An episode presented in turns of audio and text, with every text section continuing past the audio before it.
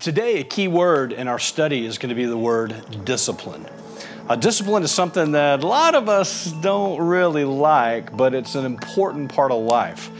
Uh, you've got to have discipline to, to do well in your job, discipline to do well at school, discipline if you want to get in shape, discipline if you want to lose weight, discipline if you want to learn a foreign language, uh, discipline if you want to get your finances all in order.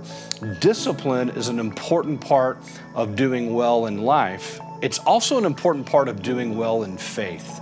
And so the author of Hebrews is going to talk about the sacrifice that Jesus has made for us and the depth of that sacrifice and how that calls us to a life of discipline for the Lord. Now, obviously, we are made right with God. We are saved not by anything we do, not by any of our discipline. We're saved by our faith in Christ.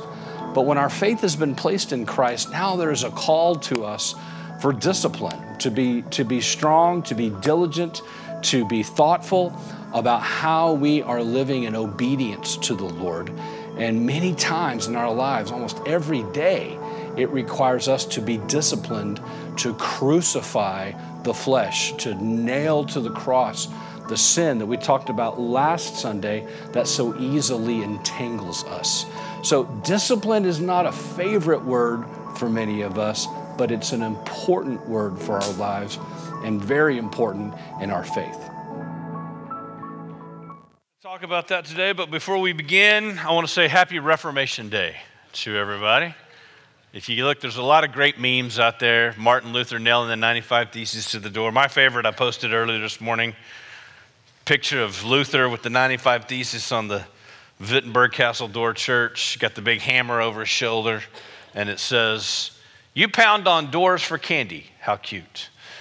uh, it's good. So we're grateful. 504 years ago today uh, for those reformers and uh, the work they did for the kingdom. is good stuff. So let's talk about that, what we said in the video. Our passage of scripture today is going to be about when difficult times happen, when we have struggles, when we have pain, have hardships.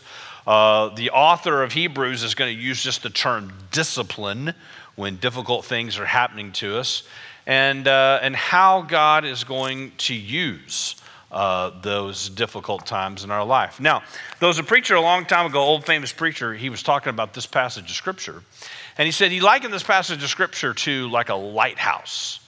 And what he meant by that was when you see a lighthouse in the daytime, you don't really take that much notice of it, it's not that spectacular.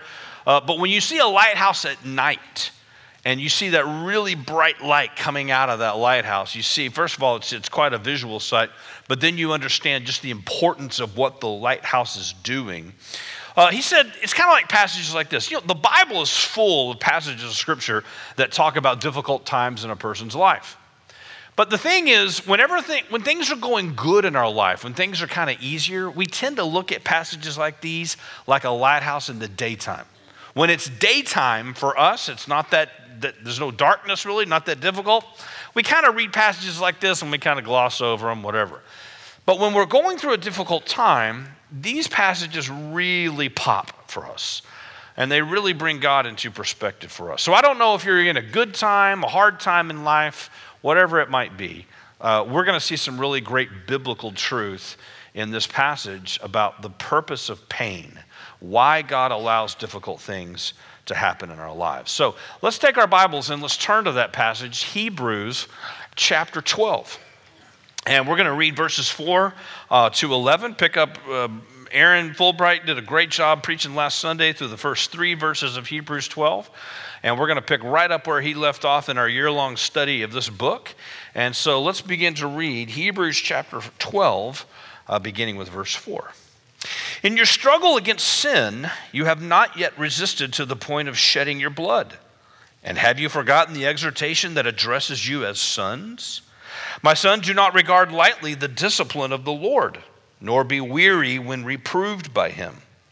For the Lord disciplines the one he loves and chastises every son whom he receives. It is for discipline that you have to endure. God is treating you as sons.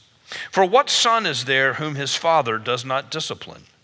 If you are left without discipline, in which all have participated, then you are illegitimate children and not sons. Verse 9 Besides this, we have had earthly fathers who disciplined us, and we respected them. Shall we not much more be subject to the Father of spirits and live? For they, the earthly fathers, disciplined us for a short time as it seemed best to them. But He, our heavenly Father, disciplines us for our good, that we may share His holiness. For the moment, all discipline seems painful rather than pleasant, but later it yields the peaceful fruit of righteousness to those who have been trained by it. So let's take this passage of Scripture, let's, let's try to unpack it a little bit.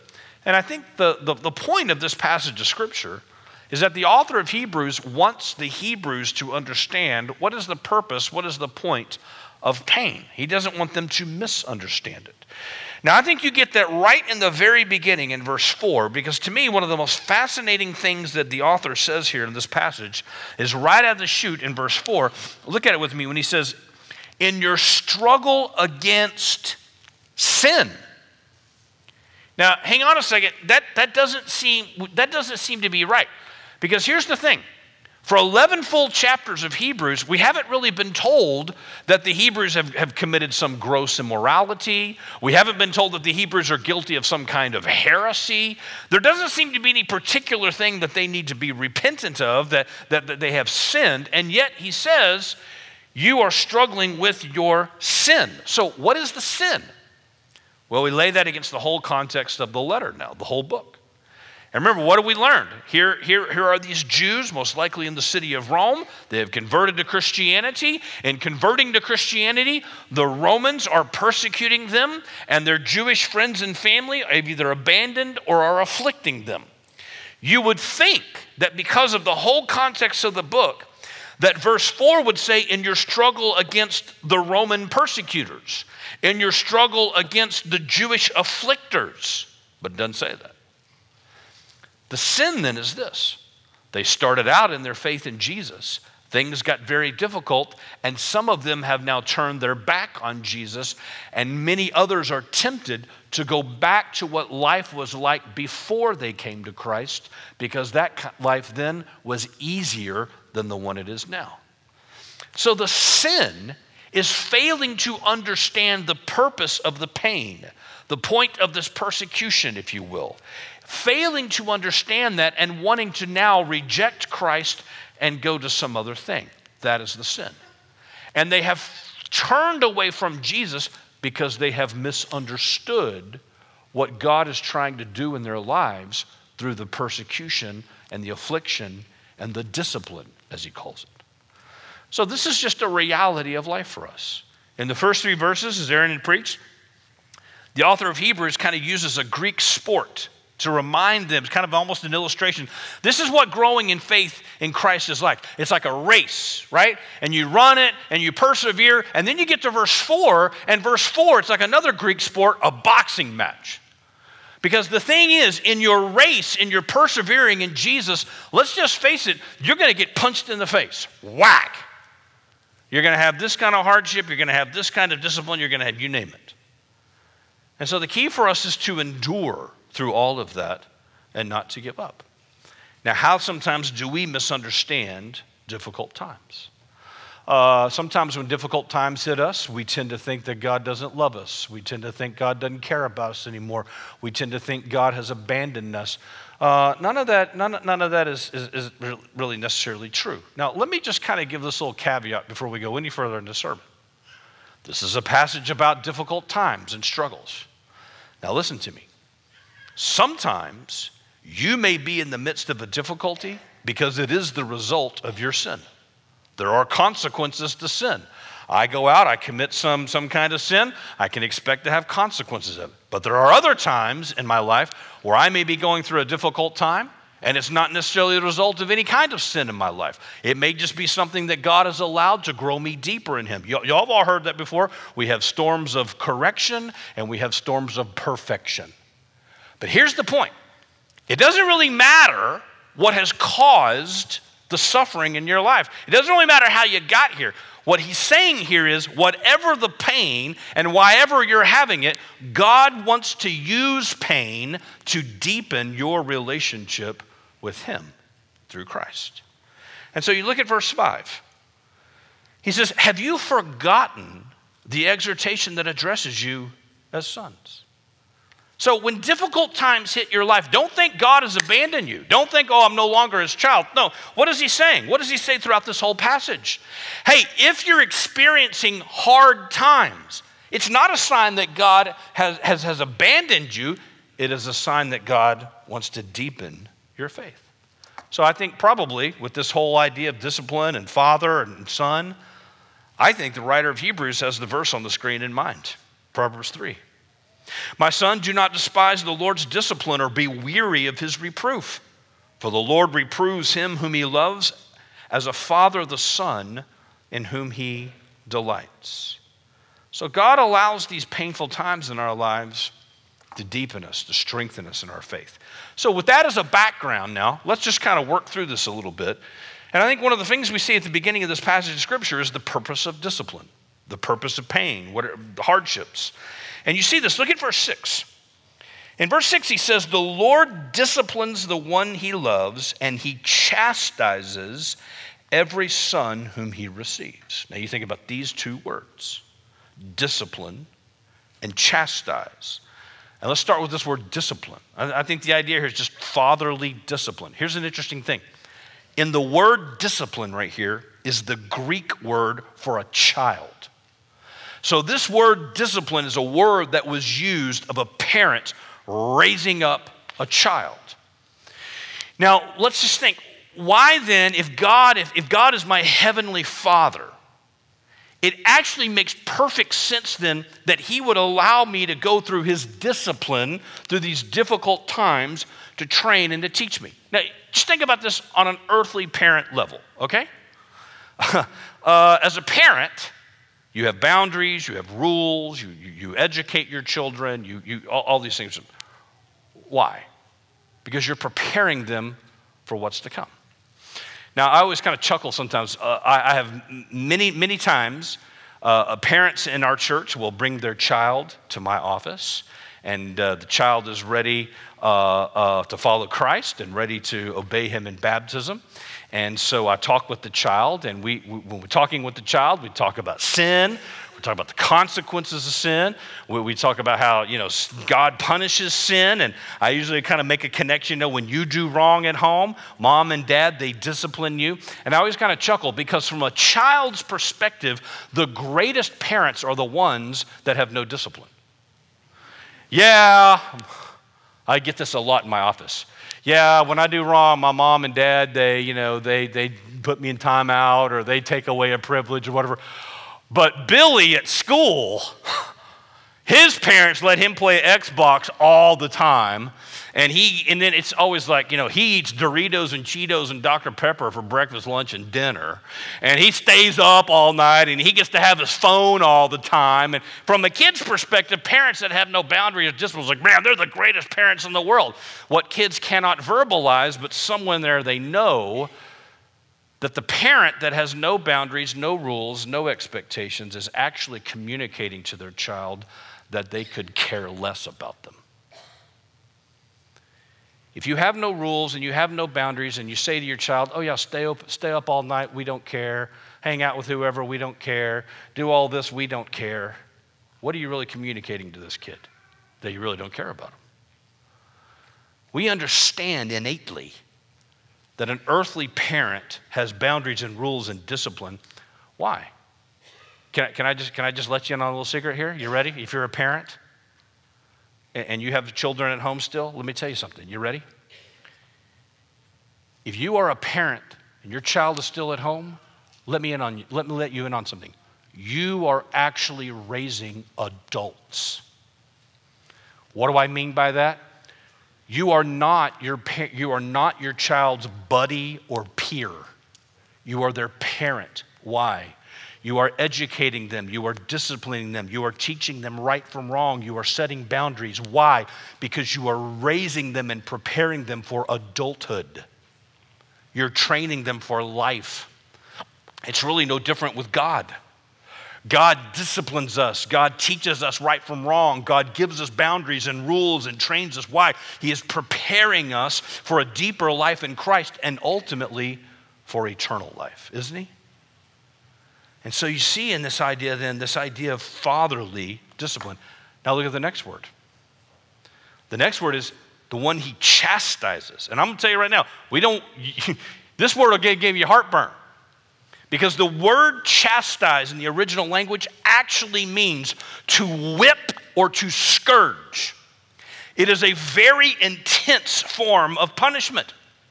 And you say, wow, ooh, that, that's bad. Why would he put that word in there? You know, a good earthly parent isn't going to whip or scourge their kid in a super painful, like torturous kind of way. Why would he put that word in here? Think about something. I think a lot of us, if we're just very honest, we don't think God, because He's so loving and good and all that stuff, we don't think God would allow something really painful in our lives. What this word signals to us is that God is going to allow things in our lives way more severe than what we typically might accept as appropriate discipline, if you will.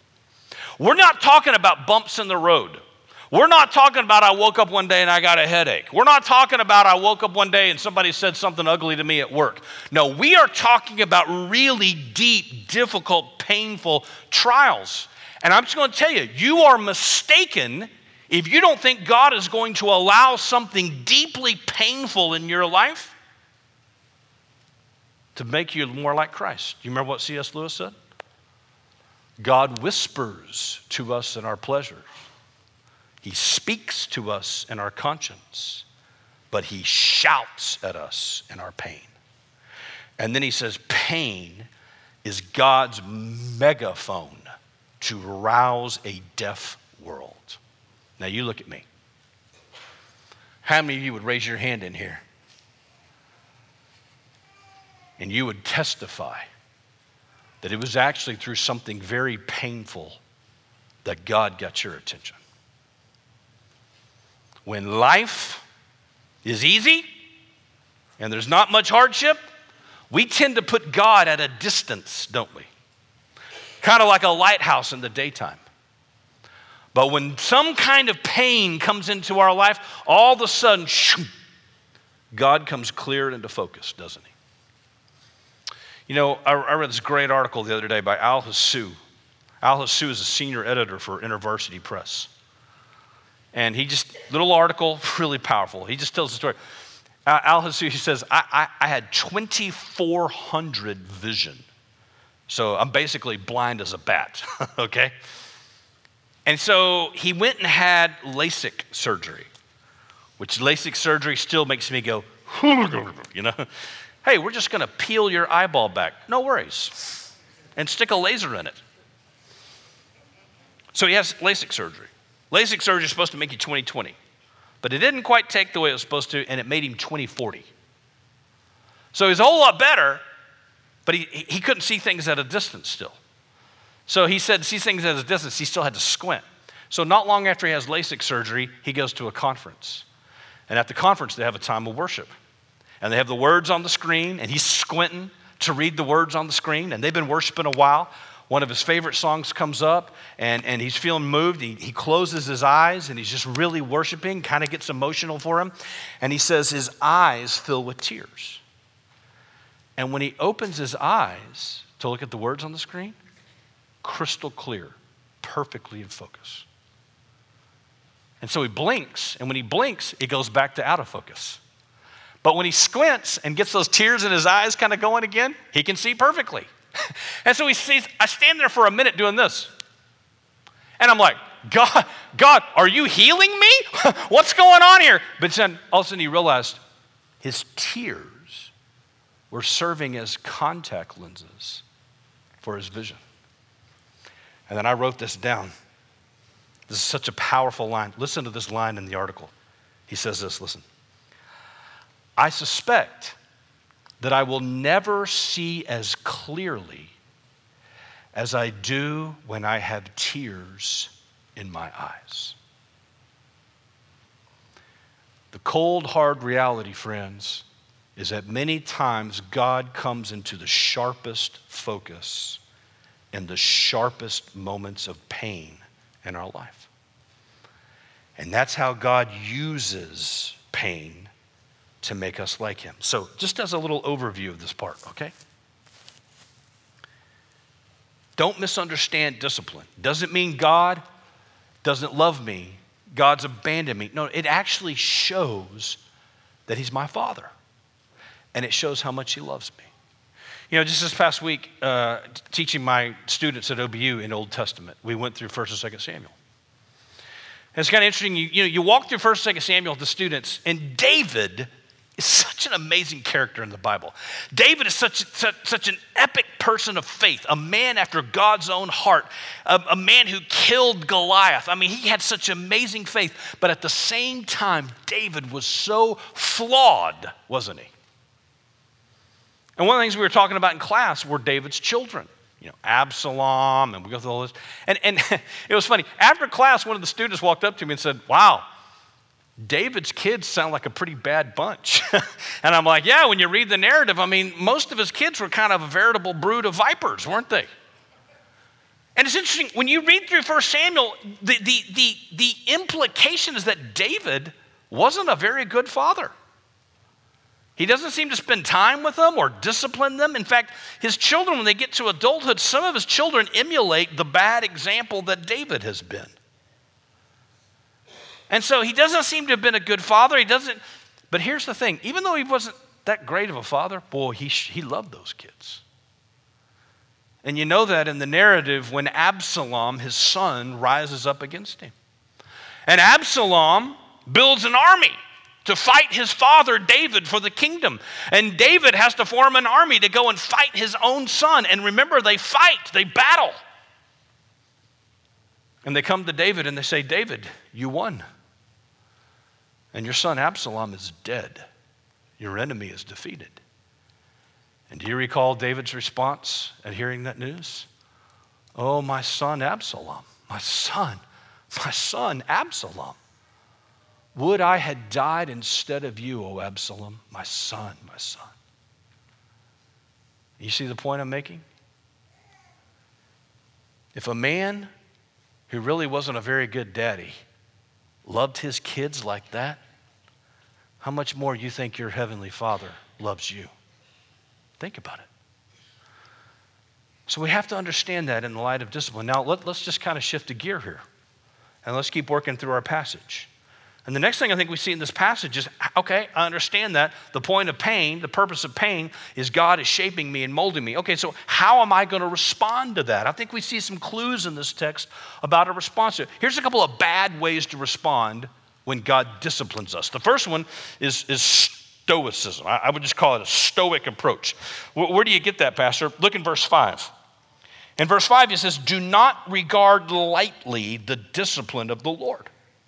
So when I am going through a difficult time, one of the responses could be me to do this. Just kind of cross my arms and, okay, great. I had like six months of kind of easy life, and now I've gotten this bad news or something's happened here, and now I'm just going to kind of cross my arms. I'm just going to grin and bear it, and I'm just going to make it through this, and I'm just going to hope and pray it's over quick.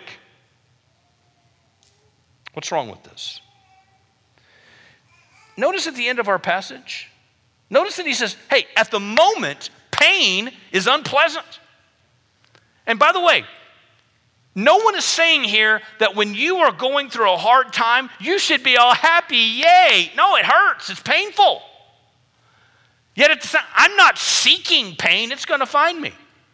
And no one's saying you got to be all cheery and rosy and happy in the midst of your trial and your suffering. But here's the thing listen to me. If God is using this to shape me, there is a sense in which I embrace the pain. I don't do this to it. I don't take it lightly. I open my eyes and my heart and I say, God, this isn't any fun, but you know what, God? I want to see how you're using this in me. And here's another response that's not very good self pity and anger. Right on verse 5. Don't regard lightly the discipline of the Lord. Look what he says next. Nor be weary when reproved by him. Uh, Christians sometimes are really great. Oh, I love you, Jesus. I love you, God. I'm so happy with you when things are going good and you're getting his blessing. But the moment the hard time comes, we're pretty quick to turn our back on him. That's not a good response either. Not to be mad at God for this stuff, but to learn from him. And the right response is verse 7. Look, it is for discipline that you have to endure. God has not abandoned you God is treating you as sons. So here he is training us for godliness. And like the boxing match, I endure. I don't let this knock me down. I don't abandon God and get mad at him. I embrace this in a sense to learn. Consider some of this from the New Testament. Look on the screen at 1 Peter 1. As was necessary, necessary. You have been grieved by various trials. You got to go through this so that the tested genuineness of your faith, more precious than gold that perishes though it is tested by fire, may be found to result in praise and glory and honor at the revelation of Jesus Christ. That's 1 Peter 1. Now here comes James 1. Count it all joy. Not saying happiness, but joy, my brothers, when you meet trials of various kinds for you know that the testing of your faith produces steadfastness. Blessed is the man who remains steadfast, who endures under trial. For when he has stood the test, he will receive the crown of life which God has promised to those who love him. So here's the reality, gang. Look, up here at me. You know, here we are at point A, wherever you are in your walk with Christ. And I don't care who you are, how long you've been a Christian, how, how mature a Christian you are, we're all trying to get to point B. Here is point A is where I am now. Point B is over here, which is in a much deeper, mature place of our faith where I am rock steady and solid regardless of what affliction comes in my life. This is where we want to get, get. But the problem is from point A to point B, there's no shortcuts. We have to endure. Now, let me show you something. Look at the pictures on the screen.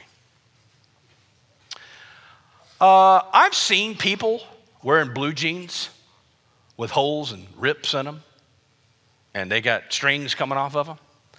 But it wasn't until my daughters became teenage daughters that I found out they're actually charging you double to make your jeans look like this. what in the world? It's like, wait a minute to get a brand new pair of jeans that looks like they're 50 years old and, and, and, how many people have worn them they got holes in them they're worn out they're faded they got rips in them they got strings hanging off of them you got to pay that much for a pair of jeans that look like that? Doesn't seem to make much sense. Now look at the picture on the left. I am not making this up i'm serious as a train wreck. Did you know that you can actually buy spray on mud to go down the side of your four-wheel drive vehicle? You got a four-wheel drive truck you want to drive through the streets of Shawnee, making you look like a tough guy? Yeah, I've been mudding. When in actuality, you haven't been mudding, just go buy some spray on mud and you can just spray it on the side of your truck. I'm not kidding. You can buy this on Amazon right now. Yeah, it's like, that's the dumbest thing I've ever heard of. I mean, that's, that skips all the fun of the mudding. But you know, hey, I want to look tough. Many of you haven't heard of Rory Gallagher. Rory Gallagher is a somewhat famous Irish blues guitarist. He has a famous guitar, a Fender guitar here, and it's kind of famous because it's so worn out. All right? If, that, if you don't relate to that, if you're older than me in the crowd right now, here's something you will relate to Willie Nelson's guitar. Okay? You remember Willie Nelson's guitar? It's all beat up. Man. People actually love the look of this guy's guitar. In fact, I read a story about some musicians tried to replicate his guitar. One musician took his brand new guitar, he took it to the wood shop in high school and he set a torch to it and tried to break it, tried to make it look like this. Here's the funny reality. Do y'all see this picture on the screen? That guitar is actually brand new. And you can buy it off Amazon right now. It was made to look like Rory Gallagher's guitar. Now you're all looking at me going, What point are you trying to make, preacher? You want a guitar that looks like this? You can't really replicate it. You want a guitar that looks like this? You got to go through all the years and years of playing it. You want a truck that really looks like it's been mudding? Then you know what? You got to go splashing through the mud. You want jeans that really look faded and really, then you got to wear them for a real long time. See, here's the point. We're all right here at point A and we want to get to point B, but we want the shortcut. We don't, we don't want the journey. Hey, I don't want to go splashing through the mud. I don't want to have to do whatever it takes to wear out my guitar and chip it and get the paint off of it. I don't want to have to play it that long. I don't want to have to do what wear jeans so much. I, I just want to get from here to there, and I don't want all the stuff in between. It doesn't work that way. As I've told you before, my coach in, my coach in high school basketball used to say, Boys, if I could give you a pill that'd make you be in physical shape like that, I'd give it to you right now. But since no pill exists, get on that line. We're going to run. I distinctly remember being in a lot of basketball games. Deep into the fourth quarter, and I'd get fouled, and I'm standing at the free throw line.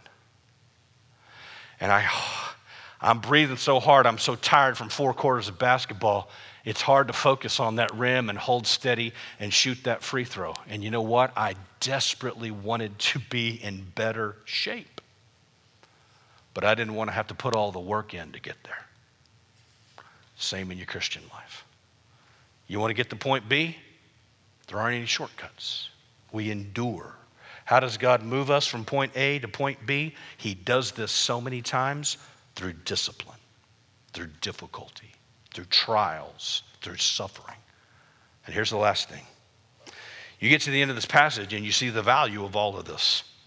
And here in verse 9 is when he makes the comparison of an earthly father and a heavenly father. Remember what we said about earthly fathers? You know, from a kid's view, oh, the greatest parent is the parent that lets me do whatever I want to do. It's interesting. What does the Bible say right here? Right here. The, the Bible says, You respect your earthly father. Study after study after study shows that kids that have permissive, overly permissive parents actually don't respect them. You know, the parent that kids really respect is the parent that actually disciplines them and has rules and has boundaries. Why would we not apply this to God?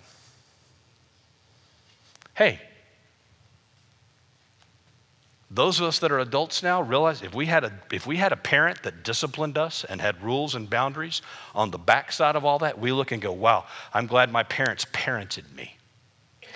Why then would I come to faith in Christ and now I have a heavenly father? Why would I expect my heavenly father to be different than my earthly father? Why would I look at my heavenly father and say, okay, now, heavenly father, I don't want you to discipline me. I don't want you to have rules. I don't want you to have boundaries. I don't want you to have expectations of me. Doesn't make any sense. Your Heavenly Father is going to have these rules and boundaries, teach you right from wrong. It's just part of it. Now, look, look at this real quick with me then. What's the value in all of this? Here, our text tells us, first of all, there's a temporal value. Look at verse 9. We are to be subject to the Father of spirits, our Heavenly Father. And then look at the next two words and live. So, do you see what he's saying in that one little phrase right there? What he's saying is, you know what, by the way, if you follow God and obey God and you obey the Bible, it might not be the easiest thing you've ever done, but in the end, boy, is it going to be worth it. It's for your good. Earthly fathers, earthly parents, what, what, when we say to our child, hey, don't touch that hot stove, when we say to our child, look both ways before you cross the street, why are we giving them this? To keep them from being hurt. It's for their well being. You got to understand, God gives us these rules. He gives us His word for our well being. Once again, I can't help but think the author of Hebrews has the verse of the passage of Scripture that you see on the screen in mind. Here's Deuteronomy 30. See, I have set before you today life and good, death and evil. If you obey the commandments of the Lord your God that I commanded you today, by loving the Lord your God, by walking in his ways, keeping his commandments and his statutes and his rules, you shall live and multiply and the Lord your God will bless you in the land you are entering to take possession of it. I have set before you life and death, blessing and curse. Therefore, choose life that you and your offspring may live, loving the Lord your God, obeying his voice, and upholding fast to him. What's Moses saying to the people right here? You know what? If you obey God, it's going to be good for you right now. Same thing. And it's not just a temporal value, there's an eternal value. Earthly parents are training their children for adulthood. Our Heavenly Father is training us for a deep life here on this earth, yes, but also for our eternal life to come. And here's the last thing, and this is good. Look at verse 10. He says in verse 10, Our, our, our earthly fathers, they disciplined us as it seemed best to them. As it seemed best to them. Not a single person in this room had a perfect parent. Your father, your mother made mistakes. I can tell you right now, as a father, I look back, I look back at me being a father and, and I can't count all the mistakes I made. I couldn't tell you all the ways I would do things different. I was a flawed father. We all had flawed fathers. But in the end, good came from it. Sometimes as a parent, you, you may get it mixed up and discipline the wrong child. Sometimes as a parent, you, you, may get confused and maybe they were telling you the truth, whatever it may be. But you know what? You never have to worry about your Heavenly Father. He's perfect. Look at what it says in verse 10. When He disciplines us, it is for our good that we may share His holiness. I never have to worry. God, hey, you're being too hard. God, this isn't fair. God, you're making a mistake. He doesn't make mistakes. Whatever the discipline, you got to know that God is using it for your good and your holiness. So let me just, let me just close and say this. Um, my Cowboys are on tonight.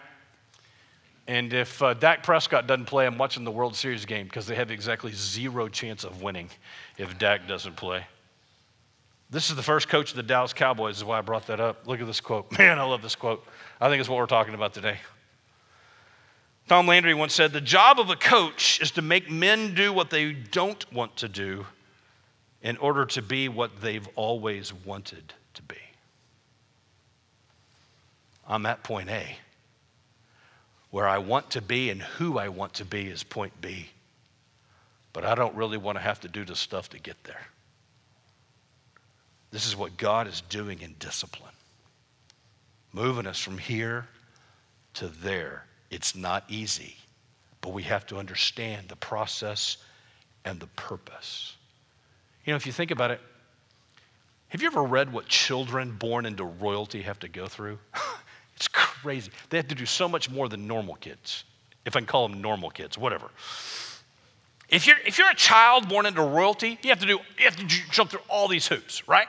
You have to learn when to bow and how to bow and when to curtsy and how to curtsy. You have to learn how to sit properly in your chair. You have to learn how to walk properly, dress properly. When you sit down at the chair, you have to know the, the, the, the placemat here, and you start at your left with a little fork and you work your way right, and whatever all that kind of that, that kind of cultured stuff is, which I obviously don't know.